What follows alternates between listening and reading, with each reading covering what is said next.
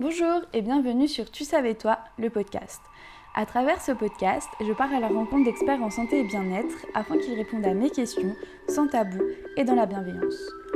Aujourd'hui, je suis avec le docteur Ayoun, chirurgien esthétique et plastique à Paris. Quels sont les différents types de chirurgie mammaire? Comment se passe la prise en charge d'une chirurgie dite esthétique? Est-ce que tous les patients sont opérables? Docteur Ayoun nous éclaire sur tous ces sujets. Bonjour Mathieu, merci beaucoup d'avoir accepté euh, mon invitation pour venir euh, euh, parler de la chirurgie mammaire. Donc tu es chirurgien esthétique à Paris. Est-ce que tu pourrais te présenter, nous dire pourquoi tu as décidé de faire ce métier Bonjour Margot, merci à toi pour, l'invitation. Je suis chirurgien plasticien à, Paris depuis installé depuis deux ans. Euh, pourquoi est-ce que j'ai décidé de faire ce métier? Je voulais faire de base de la chirurgie. Déjà, euh, depuis que je suis tout petit, j'ai toujours voulu faire, médecine. Je voulais de base faire de la chirurgie parce que parce que, parce que j'aime bien les, travaux manuels, enfin j'aime bien tout ce qui est manuel, euh, que faire des visites à rallonge dans les services de, de, médecine et pas de chirurgie, ça me, ça me saoulait un petit peu. Donc voilà, je préférais, je, voulais, utiliser mes mains, j'ai toujours adoré le bloc quand je faisais mes stages, donc c'était assez évident pour moi de, que, je, que je voulais faire de la chirurgie. Maintenant, pourquoi de la chirurgie plastique? Je ne savais pas exactement ce que je voulais faire comme chirurgie, quand, euh, quel type de chirurgie je voulais faire.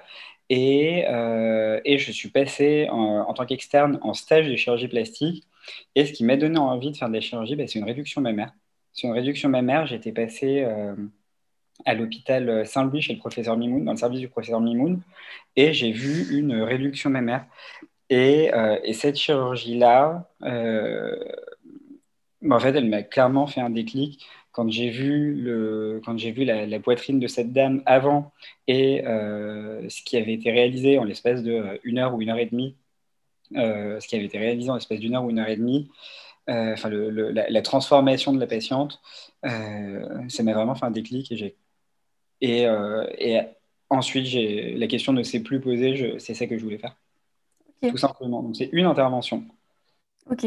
Après, après, je me suis, j'ai un petit peu poussé les choses, du coup, puisque euh, bah, forcément, je veux dire, tu choisis pas le, métier que tu as exercé, pendant 40 ans sur une opération, mais la chirurgie plastique, c'est magique dans le sens où euh, c'est pas du tout que de la chirurgie esthétique et les prothèses mammaires. Alors effectivement, ça en fait partie, c'est très sympa, c'est génial aussi. Euh, mais c'est vraiment la seule chirurgie, euh, c'est vraiment la seule chirurgie pour les, euh, la seule spécialité pardon, au sein de laquelle on peut opérer bah, de la tête, du vertex, du haut du crâne jusqu'au cinquième orteil. C'est vraiment la mmh. seule spécialité dans laquelle on peut faire ça. Et, et c'est tellement varié. C'est tellement varié entre les chirurgies esthétiques, les chirurgies reconstructrices, la chirurgie dermatologique, la médecine esthétique. Globalement, on peut vraiment faire énormément de choses, euh, se surspécialiser ou rester chirurgien général. Euh, voilà, c'est vraiment très très varié. C'est pour ça, euh, entre autres, que, voilà, que, que j'ai voulu faire ça. D'accord. Et tu t'es spécialisé du coup ou là tu es, chirurgien général? Alors, pour alors je suis, je suis, de base, on est tous chirurgiens général, on est tous chirurgiens général, généraux. ensuite, on se spécialise en chirurgie générale, donc soit en chirurgie plastique, soit en chirurgie vasculaire, soit voilà. Ah, moi, je suis spécialisé en chirurgie plastique, et ensuite au sein de la chirurgie plastique, on peut plus ou moins se spécialiser. Donc faire soit de la chirurgie esthétique, soit de la chirurgie reconstructrice. Euh, généralement, c'est pas trop comme ça. Alors un petit peu, mais on se spécialise aussi par, euh, par organe, c'est-à-dire on se, on se spécialise en tant que chirurgien plasticien du visage, chirurgien plasticien euh, de la poitrine, chirurgien plasticien, euh, enfin, euh, chirurgie de la silhouette, c'est-à-dire tout ce qui est chirurgie post-amaigrissement ou les choses comme ça, par exemple.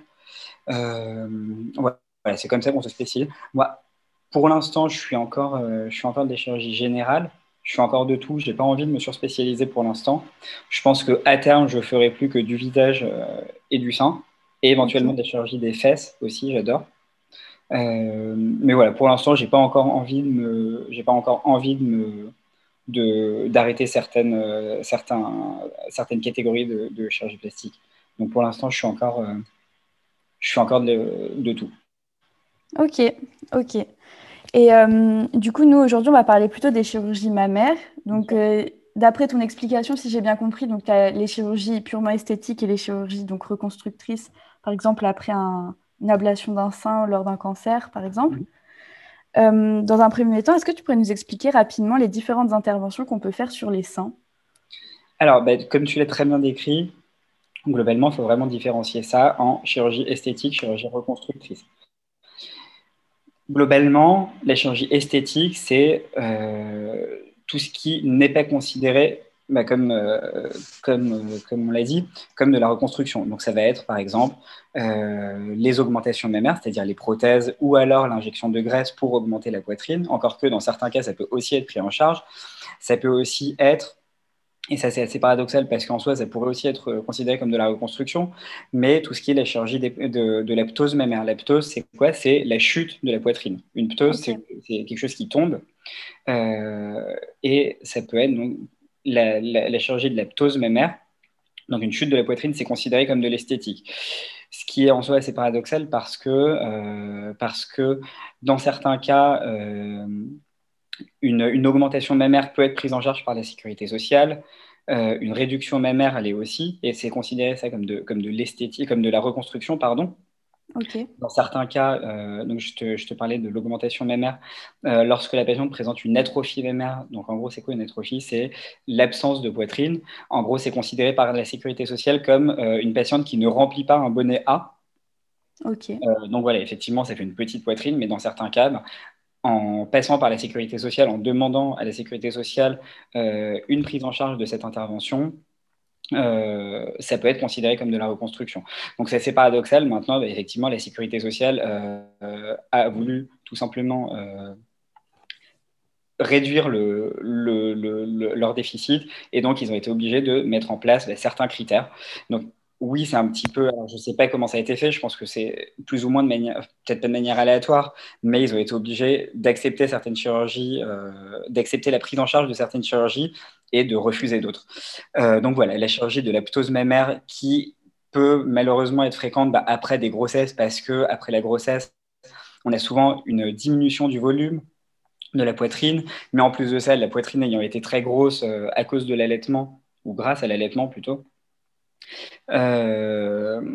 derrière, on va avoir une distension cutanée et donc cette distension cutanée euh, associée, de, cutanée de la peau, hein, associée à une diminution du volume, euh, du volume mammaire après la grossesse, ça peut entraîner justement cette chute des seins. Donc effectivement, bah oui, c'est assez, assez injuste que cette chirurgie ne soit pas prise en charge alors que une patiente qui présente une toute petite poitrine euh, pourra potentiellement être prise en charge par la sécurité sociale. Maintenant, c'est comme ça, malheureusement, c'est comme ça. Ils ont été obligés de, de, faire des, en tout cas, de faire des choix, de, sélectionner la prise en charge de certaines interventions et pas d'autres.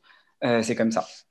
Mais, euh, mais voilà, en tout cas, donc il y a bien la chirurgie esthétique, il y a la chirurgie reconstructrice. Alors, la chirurgie reconstructrice, c'est effectivement, ça peut être après le cancer.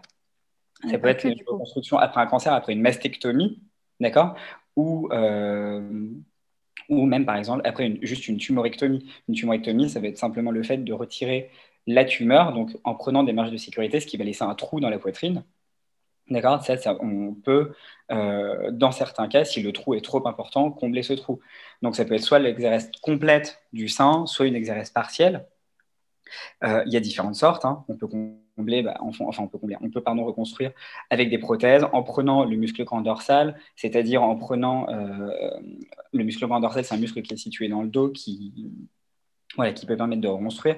Euh, on, peut utiliser, on peut utiliser la graisse, on peut faire ce qu'on appelle des lambeaux libres, des dièbes, c'est-à-dire prendre la peau du ventre avec, avec des vaisseaux qui, les vaisseaux qui vascularisent cette, cette peau et venir faire de la microchirurgie, aller brancher au vaisseau mammaire interne euh, pour justement reconstruire le sein. C'est euh, voilà, il y a plein de possibilités. Maintenant, qu'est-ce qui est considéré comme de la reconstruction? Également, ça peut être tout ce qui est malformation. Donc, comme je le disais, par exemple, une atrophie mammaire, c'est-à-dire une, une, patiente qui présente vraiment une toute petite poitrine euh, ou une hypotrophie mammaire. atrophie, c'est vraiment qu'il n'y a pas de sein. Hypotrophie, c'est une toute petite poitrine. Cette, euh, voilà, ça c'est considéré également comme de la reconstruction. Ça peut être considéré comme de la reconstruction, mais il peut également y avoir ce qu'on appelle bah, des seins tubéreux. En gros, des seins tubéreux, c'est quoi? C'est une poitrine qui est développée, euh, qui est au sein de laquelle il y a un petit anneau fibreux qui se forme.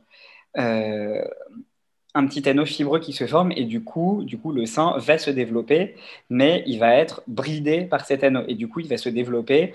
Euh, il va se développer comme s'il se développait dans un tube. Ça va donner une espèce de petit sein tubaire. Euh, voilà, ça c'est une pathologie qui est relativement méconnue, qui est relativement méconnue et qui malheureusement, euh, pour laquelle il y a malheureusement alors une prise en charge tardive, peut-être pas parce que généralement on voit pas les patientes qui ont des seins tubéreux qui ont des seins tubéreux, euh, on les voit généralement pas, et heureusement d'ailleurs, mais pas à l'âge de 40 ans. Mais c'est vrai qu'on les voit bah, très souvent fin d'adolescence, début de, la vie adulte, donc entre 20, parfois même 25, 30 ans, ça peut arriver. Euh, et ça va être des patientes qui, bah, généralement, du coup, sont très complexées parce qu'elles ont une poitrine qui est vraiment complètement qui peut, dans certains cas, être vraiment complètement difforme. Il y a différents stades. Hein, euh, différents stades. Il y a trois stades euh, pour cette maladie, enfin pour, cette malformation, pardon, euh, que sont les seins tubéreux.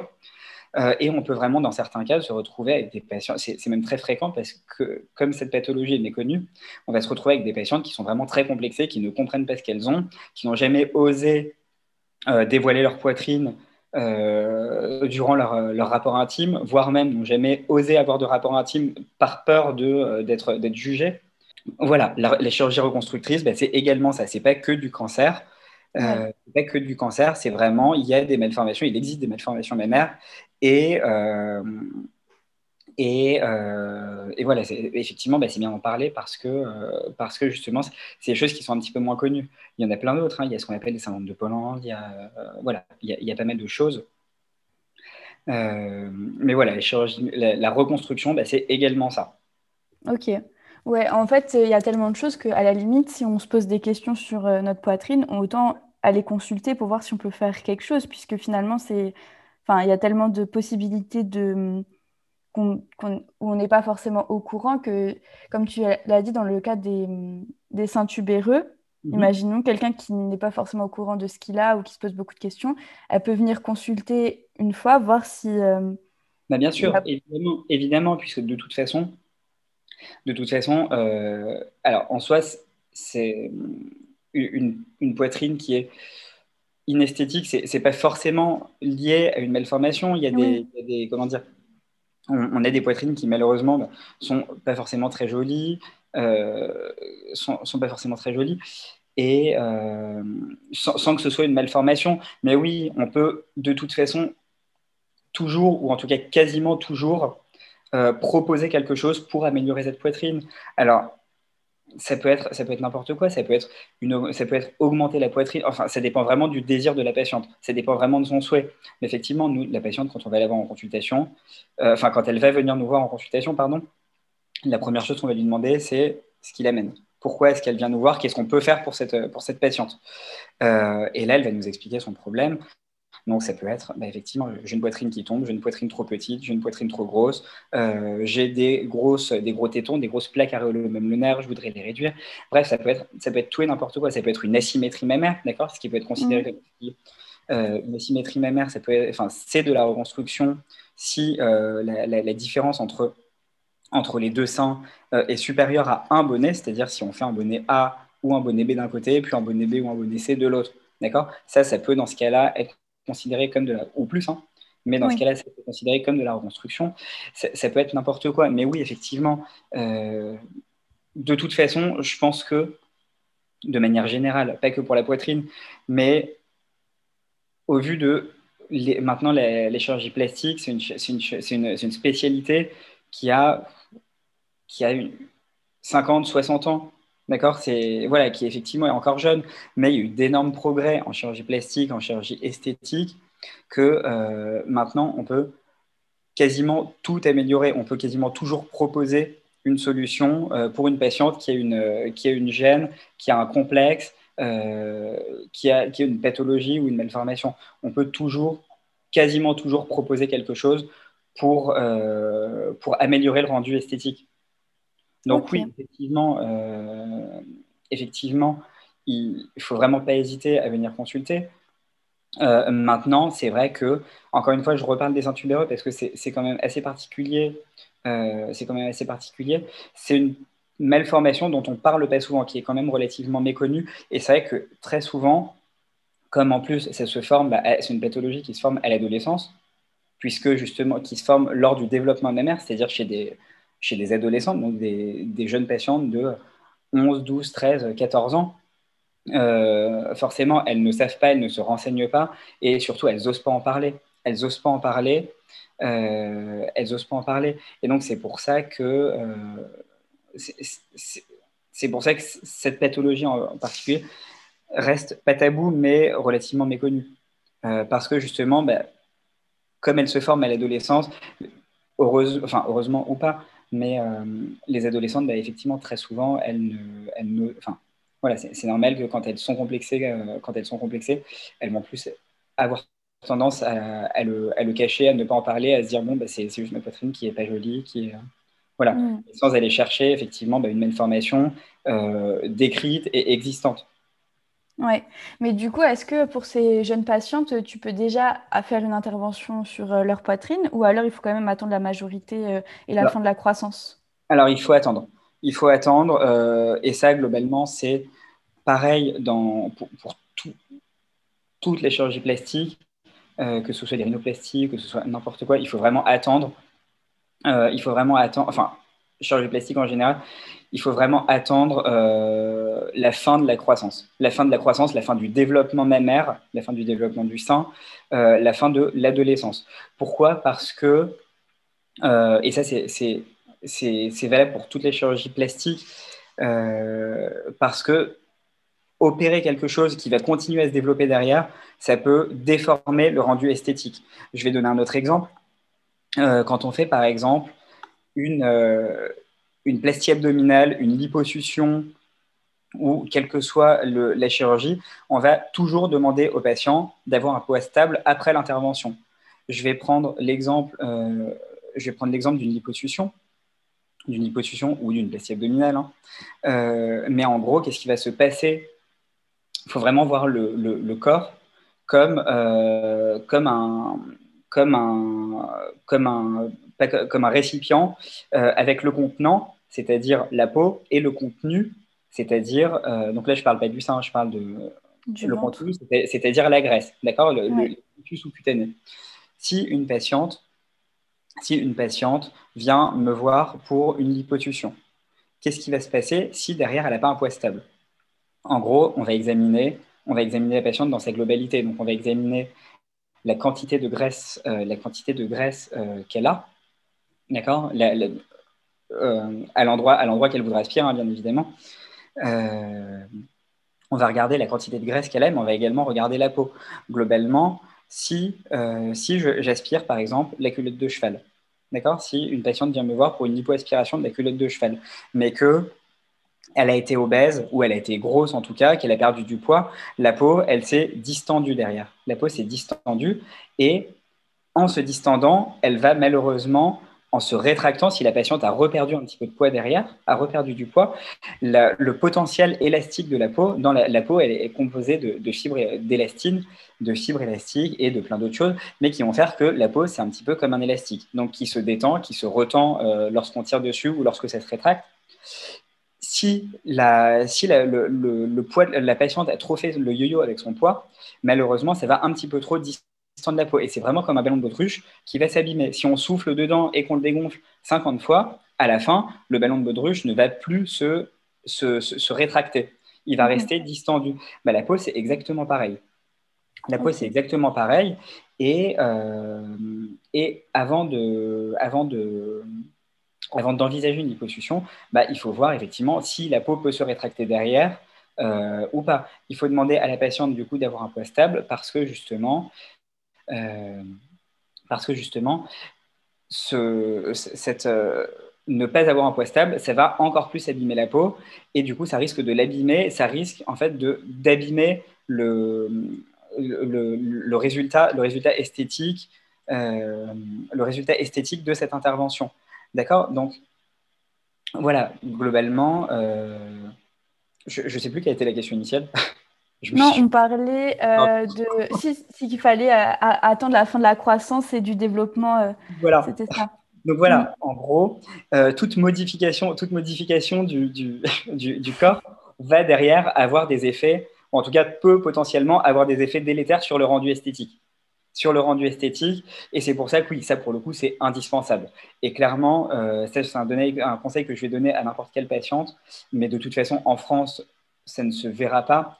Euh, on verra jamais, j'espère en tout cas, mais on verra jamais un chirurgien esthétique ou un chirurgien plasticien qui acceptera d'opérer une patiente avant la fin de, la croissance ou avant la fin du développement, que ce soit mère, que ce soit euh, que ce soit euh, avant la fin de l'adolescence, si on fait une rhinoplastie ou quoi que ce soit. Pourquoi? Parce qu'il y a des modifications euh, morphologiques, des modifications du, visage de la poitrine et que malheureusement, ça peut, euh, ça, peut fortement altérer le, rendu esthétique final. D'accord. Du coup, est-ce que c'est un peu lié euh, à la précédente question. Est-ce que toutes les patientes sont éligibles à une chirurgie? Donc, comme tu as dit, imaginons que c'est une personne qui a un poids stable, etc., euh, qui se présente à toi. Est-ce que toi, tu peux refuser des patientes? Bien sûr. Bien sûr. Alors, globalement, euh, moi, ce que je dis à mes patientes, ce que je dis à mes patientes, c'est que pour opérer, pour opérer, pour poser une indication opératoire, il faut deux choses il faut quelque chose à opérer et il faut quelqu'un à opérer. Quelque chose, ça veut dire qu'il faut une vraie indication. C'est-à-dire que, euh, effectivement, bah, parfois on a des patients qui, je donne un exemple, le premier exemple qui me vient, hein, mais qui vont souffrir de dysmorphophobie. La dysmorphophobie, c'est quoi? C'est le fait de se voir de manière déformée. Mm-hmm. En gros, c'est quelque chose de, de, psychiatrique, façon de parler, parce que ce n'est pas une maladie en soi à proprement parler, mais c'est un symptôme qui peut, être, qui peut s'intégrer dans différentes pathologies psychiatriques. Euh, attention, toute personne qui souffre de dysmorphophobie n'est pas un patient psychiatrique, hein. c'est pas ce que je suis en train de dire. Mais effectivement, on peut avoir des gens qui, euh, qui du coup, ont souffert de complexes, ont souffert de, de, d'un autre complexe, euh, pour peu qu'il y ait eu des, j'en sais rien, des, moqueries à l'école ou quoi que ce soit dans, dans l'enfance, bref, peuvent avoir un complexe et du coup vont vraiment focaliser, focaliser sur, sur certains défauts qui n'existent potentiellement pas qui n'existe potentiellement pas. Donc voilà, ça c'est la première chose. Il faut quelque chose à opérer. Il faut vraiment un, un vrai défaut ou en tout cas une, une, vraie indication opératoire. Une vraie indication opératoire. Euh, deuxième chose, il faut quelqu'un à opérer. Il faut quelqu'un à opérer. C'est-à-dire que, euh, effectivement, bah, si le patient souffre, souffre pour le coup de dysmorphophobie ou alors est complètement, est complètement a, de gros antécédents, par exemple, euh, quelque chose. Enfin, si on, avant de, poser indication de chirurgie, alors je parle principalement pour, pour, pour, l'esthétique, mais euh, il faut, faut, vraiment, si, si le, un, patient a, de gros antécédents, a, j'en sais rien, par exemple, une valve cardiaque, prend des traitements assez lourds, des traitements anticoagulants ou quoi que ce soit, euh, et demande, et demande j'en sais rien, une, une lipoaspiration, un lifting ou quoi que ce soit, euh, on va vraiment se poser la question, on va vraiment se poser la question de euh, est-ce que ça vaut le coup d'opérer cette patiente, d'opérer ce ou cette patiente d'ailleurs?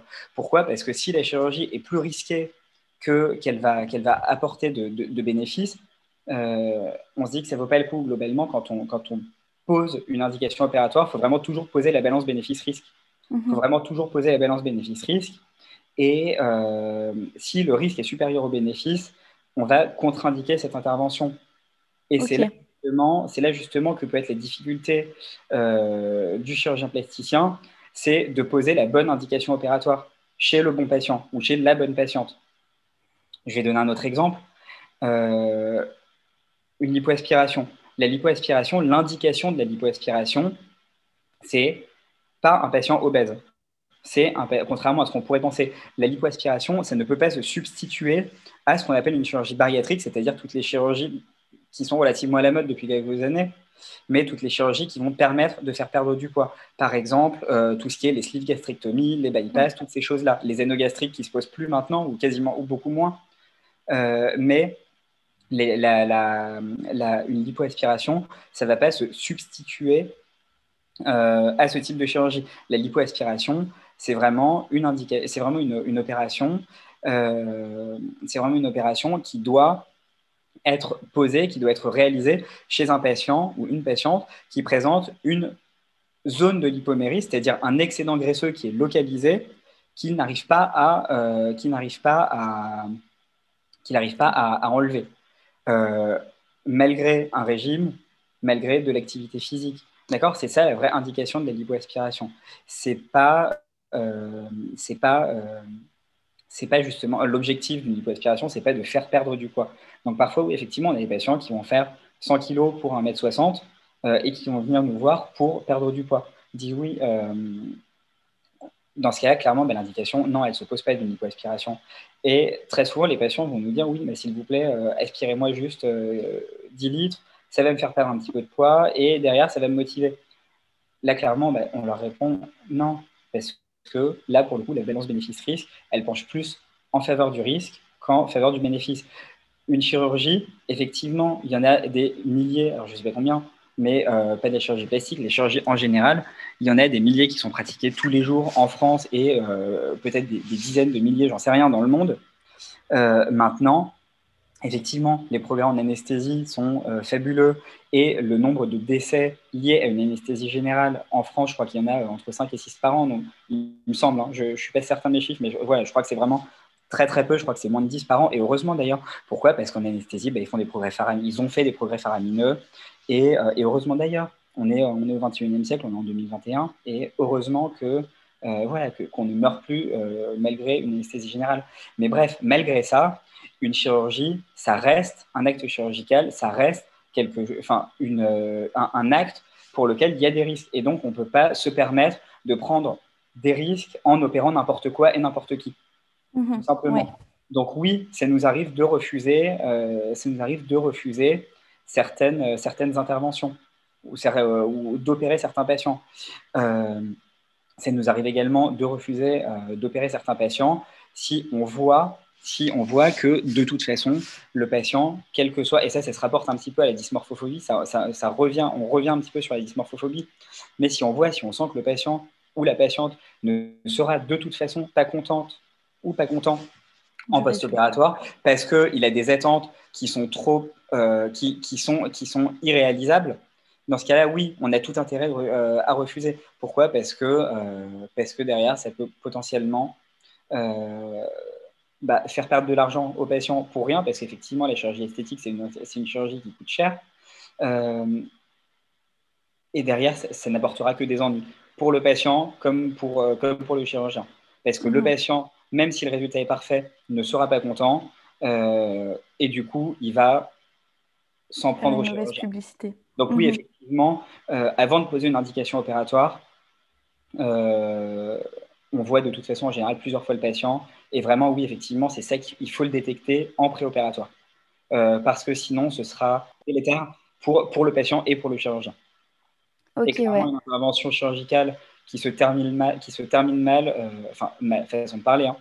oui, même si l'intervention s'est bien passée, ben voilà, c'est c'est pas bon ni pour le patient ni pour le chirurgien.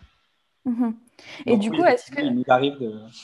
De refus, même des opérations. Est-ce que, enfin, je sais pas si par exemple on est déjà venu te voir pour demander euh, par exemple une poitrine démesurément grande par rapport euh, au gabarit de la personne, ou alors toi de refaire euh, des fesses démesurées, par rapport au, à la morphologie. Alors, alors oui, ça oui, ça m'est arrivé. Oui, ça m'est arrivé.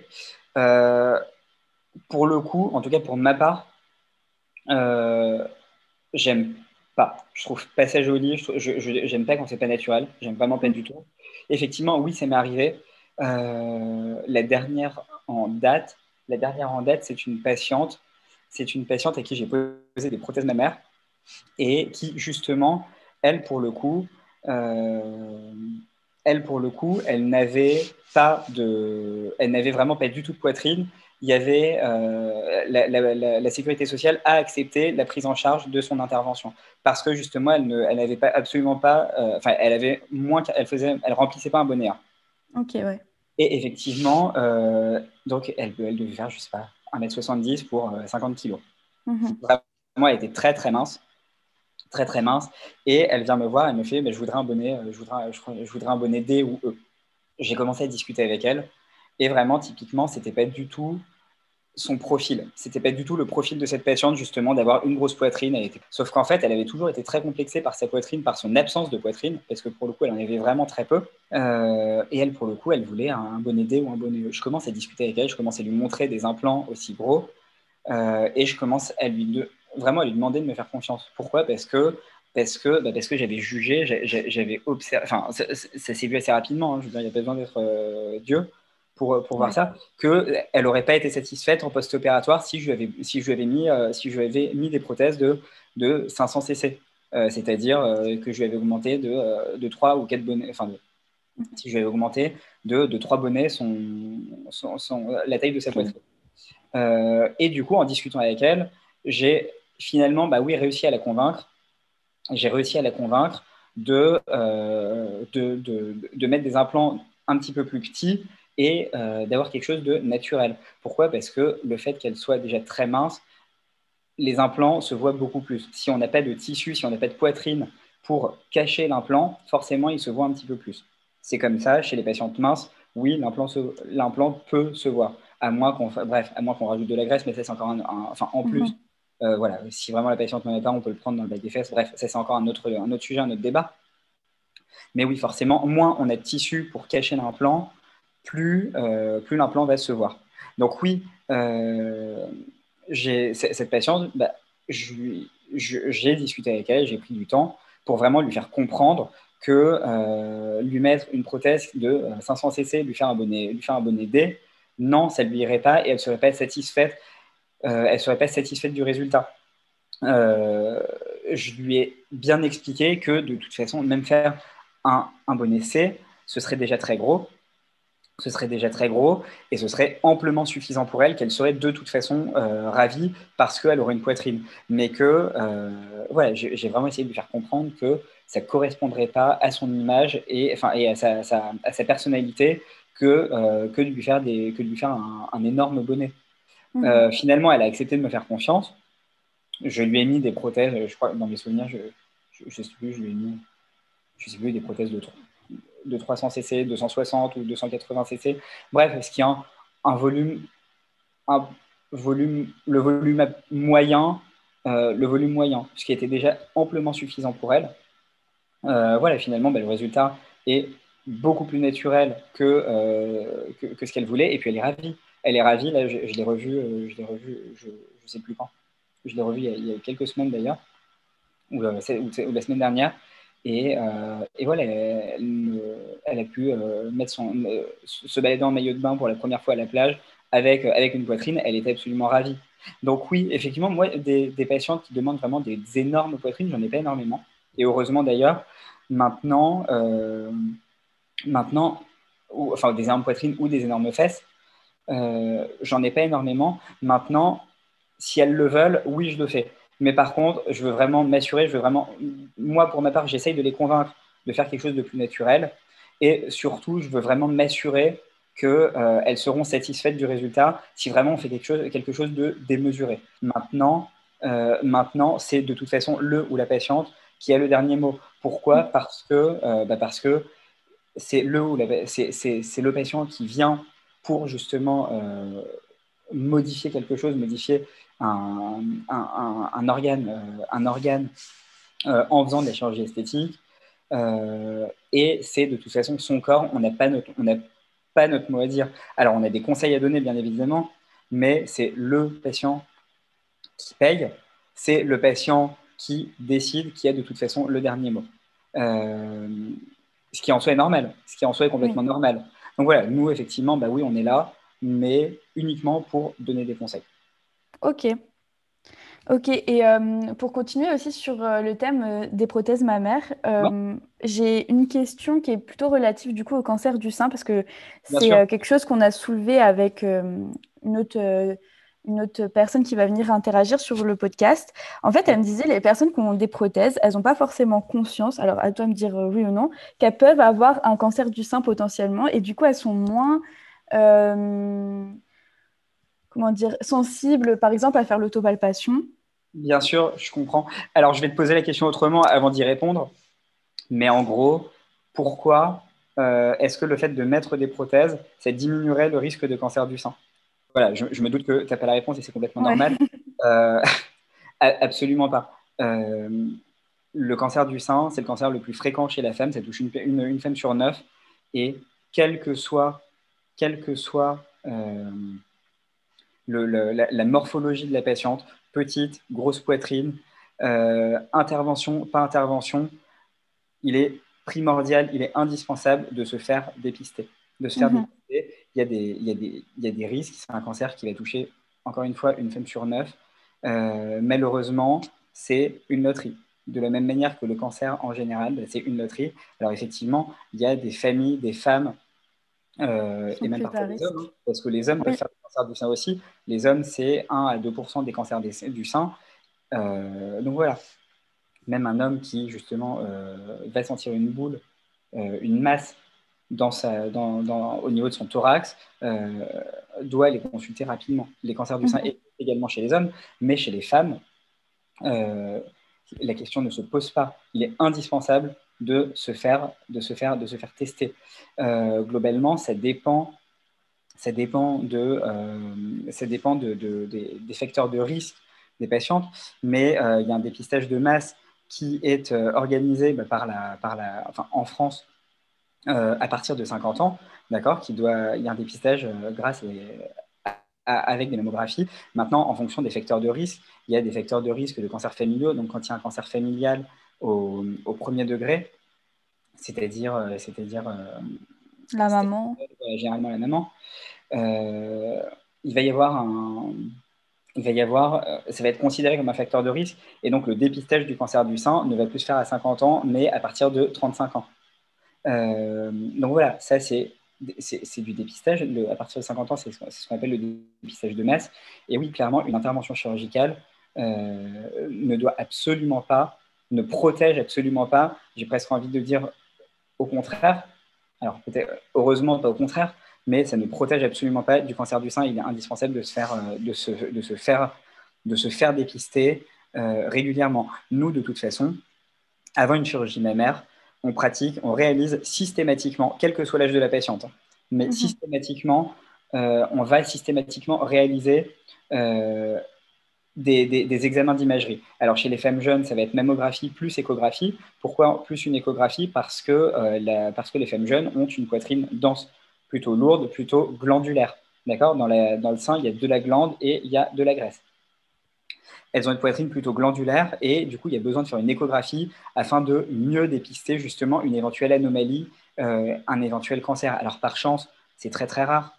C'est mhm. très très rare. Enfin, c'est très rare, façon de parler. Euh, c'est pas fréquent, on va dire, mais euh, on réalise systématiquement un dépistage, euh, des, une imagerie avant de, euh, avant de réaliser une, une chirurgie mammaire. Euh, déjà pour vérifier qu'il n'y a rien, mais deuxièmement, ça va servir d'examen de référence. Pourquoi? Parce que derrière, après une chirurgie, justement, et ça c'est ce qu'on explique aux patients en consultation, mais euh, ça ne ça dispense absolument pas du dépistage. Ça ne dispense absolument pas du dépistage. Et, et ce, cette, cette, ces examens d'imagerie préopératoire vont servir, vont servir d'examen de référence. Donc non, euh, la question ne se pose pas. Il faut, il faut se, voilà, on n'est pas exempté de, dépistage euh, lorsqu'on a une réduction, une, réduction, une, chirurgie euh, dans tous les cas, dans tous les cas de chirurgie. Et aussi, du coup, là, ça me pose la question de savoir, par exemple, quand on fait une mastectomie préventive, mhm. ou que ce soit un sein ou les deux seins, ça veut dire qu'on on doit aussi continuer le dépistage. Enfin, il y a toujours un risque de cancer. Alors, oui. Maintenant, de toute façon, quand on réalise une mastectomie préventive, c'est qu'en général, on est quand même suivi. Oui. voilà. Euh, alors, ça, bon, alors, ça dépend, ça dépend du. Ça, dépend de, ça, dépend de la, de, la, de, l'étiologie de la mastectomie préventive. D'accord? Il y a différentes, il y a différentes les, plus, les, les, les, étiologies les plus connues, c'est la mutation des gènes BRCA1, BRCA2. Mhm. D'accord? C'est ce qu'a eu, euh, comment elle s'appelle? L'ex-femme de, de Brad Pitt. Angelina Jolie. Angelina Jolie, Voilà, c'est ce qu'elle a eu. Elle, avait euh, une mutation du gène BRCA. Je ne sais plus si c'est le 1 ou le 2. mais de toute façon, de toute façon dans ce type de, dans ce type de, comment dire, dans ce type de, pathologie, je vais prendre celle-là parce que c'est la plus fréquente, il, y a généralement, il y a généralement une consultation de toute façon d'oncogénétique, c'est-à-dire une consultation de, génétique associée à l'oncologie. voilà, c'est toutes ces mutations qui peuvent donner des cancers, qui peuvent donner des cancers. D'accord Parce que quand on a une mutation du gène BRCA, ça peut également bah, donner des cancers de l'ovaire et d'autres cancers. D'accord euh, Maintenant, voilà, de toute façon, euh, forcément, on est plus à risque. Il y a généralement un suivi génétique, enfin d'oncogénétique, un suivi gynéco, bien évidemment. Euh, donc voilà, les patients le savent, mais oui, effectivement, il faut continuer les dépistages. Pourquoi? Tout simplement parce que même si on retire quasiment toute la poitrine, on ne retire pas tout. On ne retire pas tout. Dans certains cas, on peut garder la plaque aréolo-mammaire. La plaque aréolo-mammaire, ça fait partie du sein. Derrière cette plaque aréolo-mammaire, il y a de la glande mammaire. D'accord? Et euh, quand on fait une mastectomie, c'est pareil. On ne va pas venir racler la peau. Pourquoi? Parce que sinon, euh, parce que sinon, ça entraîne une dévascularisation de cette peau et donc des nécroses. Bref, ça, voilà, ça, pourra entraîner effectivement des, catastrophes euh, sur, le plan, enfin, esthétique. Ouais. Alors, des catastrophes qui sont toujours rattrapables, mais euh, voilà, ça, peut sévèrement compliquer les choses. Donc non, on ne retire jamais tout le sein. On ne retire jamais tout le sein, même quand on fait une mastectomie préventive. D'accord? Donc oui, il est de toute façon indispensable de se faire dépister. Maintenant, encore une fois, généralement dans ces cas-là, euh, c'est des patients, enfin, on n'a jamais un patient ou une patiente qui arrive en nous disant euh, tiens j'ai une mutation du gène BRCA, euh, il, est, euh, il faut me faire une, une, mastectomie bilatérale. voilà, c'est des patientes qui sont, qui sont, suivies par des gynécologues, par des oncogénéticiens. Oui, qui ont déjà un passé, on va dire, médical. bien sûr, bien sûr. De suivi lourd. voilà, ça, pour le coup, il n'y a pas de. Enfin, généralement, il n'y a pas trop de, de, de, de, patients qui, de patientes qui passent à l'AS. Ok, ah oui. du fil, pardon. Ok, oui, je vois. Et toujours euh, dans cette optique euh, de, donc, euh, de chirurgie mammaire, moi j'ai une autre question, c'est que ce soit pour la, concernant la réduction ou même bah, l'opération des, des, mamelons ou alors la pose de prothèse, enfin toutes les chirurgies mammaires, est-ce qu'on peut allaiter ou pas un bébé après une chirurgie mammaire? Alors, ça dépend de la technique qu'on utilise, mais généralement, oui. Euh, pourquoi? Tout simplement parce que, ben, je vais donner l'exemple des prothèses. Mais en gros, comment est-ce que comment est-ce qu'on allait Tout simplement, euh, les, glandes mammaires, donc le, sein, d'accord, pas la graisse, mais les, glandes mammaires qui sont, euh, qui sont, qui sont contenues dans le, dans le sein, sont reliées à la plaque aréolo-mammaire au même long par des canaux galactophores. D'accord? Ces mhm. canaux galactophores, c'est ce qui relie tout simplement l'extérieur, d'accord? L'extérieur aux glandes mammaires. Généralement, on ne les coupe pas. D'accord? Quand on passe, moi pour ma part, je vais encore une fois parler, bah, je vais parler des prothèses. Euh, pour ma part, euh, quand, quand, je mets des prothèses, il y a différentes possibilités, différentes, différentes incisions pour mettre des prothèses. Soit on passe par voie sous mammaire, c'est-à-dire sous le sein. Moi, c'est la cicatrice que je préfère parce que, contrairement à ce qu'on pourrait penser euh, de prime abord, c'est la cicatrice qui se voit le moins mais on peut également donc passer soit par voie sous-mammaire, soit par voie hémipériaréolaire inférieure, c'est-à-dire autour de la plaque aréolo-mammaire, euh, sur, sur, la moitié inférieure de la plaque aréolo-mammaire, soit par voie axillaire, c'est-à-dire sous les selles. D'accord? Bref, dans ces cas-là, qu'est-ce qui se passe? Les canaux galactophores, on ne les coupe pas. On ne les coupe pas, donc oui, on peut allaiter. D'accord? Pareil quand on fait une cure de ptose, c'est-à-dire qu'on remonte la poitrine, ou quand on fait même une réduction mammaire. D'accord Généralement, on ne les coupe pas. Alors, on en coupe quand on fait une cure de ptose ou quand on fait une, euh, réduction mammaire, on en coupe une partie, forcément. On en coupe une partie. Maintenant, euh, maintenant on ne les coupe pas tous. Donc, oui, on peut allaiter. Dans 1 à 5% des cas, malheureusement, euh, il y a des problèmes d'allaitement chez, certaines patientes. On ne l'explique pas particulièrement, on l'explique pas particulièrement, mais, euh, mais ça peut arriver. Je touche du bois, moi ça m'est encore jamais arrivé. J'ai eu de, de, retour de patientes à qui c'est à arrivé. Euh, maintenant, non, on n'est pas à l'abri, mais effectivement, c'est quelque chose qui reste quand même très très rare. Le fait de ne plus, enfin, le fait de pouvoir allaiter après une chirurgie mammaire, c'est quand même quelque chose qui reste, euh, qui reste rare. Qui reste La plupart des cas, on peut. Et dans certains cas, ben, effectivement, oui, on ne peut pas, on ne l'explique pas trop. Mais encore une fois, c'est entre 1 et 5% des patients.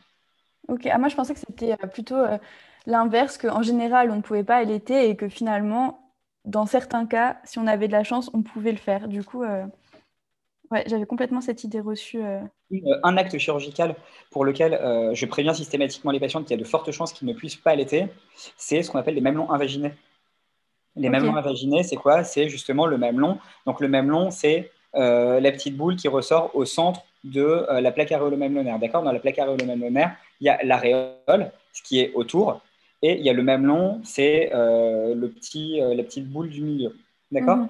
Et les mamelons invaginés, c'est justement certaines, dans certains cas, en fait, on a justement ces canaux galactophores qui sont un petit peu trop tendus et qui vont venir tracter le mamelon à l'intérieur du sein. Qui vont tracter le mamelon à l'intérieur du sein. Il existe une chirurgie pour, euh, pour corriger justement cette, pour corriger ce, ce, ce mamelon invaginer. C'est la cure de mamelon invaginer. Et comme c'est les galactophores qui tractent, qui rétractent euh, le mamelon, euh, bah, qu'est-ce qui va se passer du coup euh, le, traitement, le traitement de cette, de cette, de cette malformation, de, cette, de, cette, de, ce, de ce souci, c'est justement d'aller couper ces canaux galactophores pour justement désinvaginer le mamelon. Et dans ce cas-là, oui, effectivement, euh, il est rare, même très rare, que les patientes puissent allaiter derrière. Maintenant, maintenant ça vient un petit peu, ça vient un petit peu, comment dire, je dirais pas contrecarrer cette pathologie, mais euh, très souvent, malheureusement, quand les patientes, euh, quand une femme souffre de, de, de, mamelon invaginer ou présente un mamelon invaginer, euh, il est très difficile d'allaiter. Ok, ouais. Ça peut, être, ça, peut être, très difficile d'allaiter, ouais. Dans les deux cas, en fait, on... c'est compliqué, quoi. Qu'on soit opéré. Bah, dans un cas, ça peut être difficile. Dans l'autre cas, c'est presque impossible. Impossible. presque c'est euh, dans certains cas, ça repousse. Dans certains cas, euh, on peut avoir des, des, repousses de, de canaux galactophores. Euh, mais voilà, honnêtement, oui, effectivement, il ne faut pas compter sur, sur, une, sur un souhait d'allaitement si on se fait opérer de cette, de cette intervention. Maintenant, maintenant, pour moi, c'est la seule. C'est la seule. Et dans tous les autres cas où je, je, je, préviens les patientes que, que oui, ça peut arriver. Ça peut arriver, mais ce serait rare et ce serait vraiment pas de chance. Mais qu'il y a euh, entre 95 et 99% de chances que, euh, qu'elle puisse allaiter derrière. Ouais. Ok. Ok, bah super. Moi, j'ai posé toutes mes questions. D'accord. Euh, si on veut venir te voir en consultation, enfin, donc tu as ta page Instagram déjà où il y a plein d'informations sur les différentes opérations que tu pratiques. D'accord. Actes que tu pratiques, que je remettrai en barre d'infos du podcast. Et du coup, tu as aussi ton site internet. Ouais, bah, je te remercie. Alors, sur mon site internet, j'ai beaucoup plus détaillé les informations que sur Instagram. Sur Instagram, il y a pas mal de. Il y a pas mal de il y a plus de, de avant-après. Alors, il y a quelques petites informations, effectivement, sur, certains, sur, sur certaines interventions. Euh, alors, je précise juste que les avant-après, j'ai eu l'accord des patients. Oui, bien sûr. Oui, ouais, bien sûr. avant, de les, avant, de les, publier, je leur demande toujours. Toujours, toujours, forcément, malgré le fait qu'ils signent le consentement. Enfin, bref, passons. Mhm. Euh, mais pour le coup, c'est beaucoup plus détaillé sur mon site internet. Euh, là, pour le coup, j'ai vraiment euh, pris beaucoup plus de temps pour vraiment expliquer euh, ce qui se passe avant, ce qui se passe pendant, ce qui se passe après. Je mets des liens justement sur les feuilles d'information qui sont réalisées, qui ont été réalisées par la Société française de chirurgie plastique, la SOFCPRE, où, où, justement il y a vraiment les détails de, des, des, différentes interventions. Donc ça explique le avant, ce qu'il faut faire avant, ce qu'il ne faut pas faire avant, ce que l'on fait pendant ou ce que l'on ne fait pas pendant et ce qu'il faut faire après. Euh, pourquoi après? Tout simplement parce que après, euh, après l'intervention, eh ben, c'est une partie très importante du post-opératoire. Mais une chirurgie euh, esthétique ou reconstructrice, ce n'est pas uniquement une intervention. Derrière, il y a un suivi, il y a un suivi qui est long. Les patients, en général, on les suit pendant un an. Alors, bien évidemment, on va les suivre de manière beaucoup moins régulière six mois après l'intervention. mais en tout cas, les premières semaines après l'intervention, bah on voit les patients quasiment toutes les semaines. Bref, tout ça pour dire que euh, le post-opératoire, c'est vraiment quelque chose qui est très important. c'est vraiment quelque chose qui est très important. Il y a des consignes à respecter. et du coup, bah, il y a le chirurgien qui, est présent, qui doit être présent pour justement accompagner, les, les, patientes et les patients dans ces consignes post-opératoires, répondre aux questions et surtout vérifier que tout se passe bien. Parce qu'encore une fois, bah, en chirurgie, il y a des, même s'il y a peu de risques, euh, risque. zéro n'existe pas. Il n'y a que ceux qui font mhm. rien qui n'ont pas de soucis. Exact, oui. Euh, donc voilà, c'est toutes ces, toutes ces interventions, elles sont beaucoup plus détaillées sur mon site, euh, sur mon site internet. Ok, super. Et sinon, tu es présent sur Doctolib, j'imagine, pour la prise de rendez-vous? Je suis présent sur, ouais, je suis présent sur Doctolib, bah, sur Google aussi. Ok. il y, a, toutes les informations pour, pour prendre rendez-vous rendez avec moi. Et, et puis voilà, globalement. Super. Dans le quatrième arrondissement sur la place de la Bastille. Ok, super. Bah, merci beaucoup en tout cas pour toutes ces infos. C'était super chouette. Bah, très bientôt. Je vous remercie d'avoir écouté cet épisode. Vous pouvez retrouver Dr Ayoun sur sa page Instagram at Dr Mathieu Ayoun, donc at dr-du-bas Mathieu-du-bas H-A-I-U-N ou encore sur son site internet drayoun.fr, donc D-R-H-A-I-U-N.fr. Et vous pouvez également prendre directement rendez-vous avec lui via l'application Doctolib. Si vous avez aimé notre épisode, le meilleur moyen de nous soutenir est de laisser un avis 5 étoiles. Je vous remercie d'avance pour votre soutien.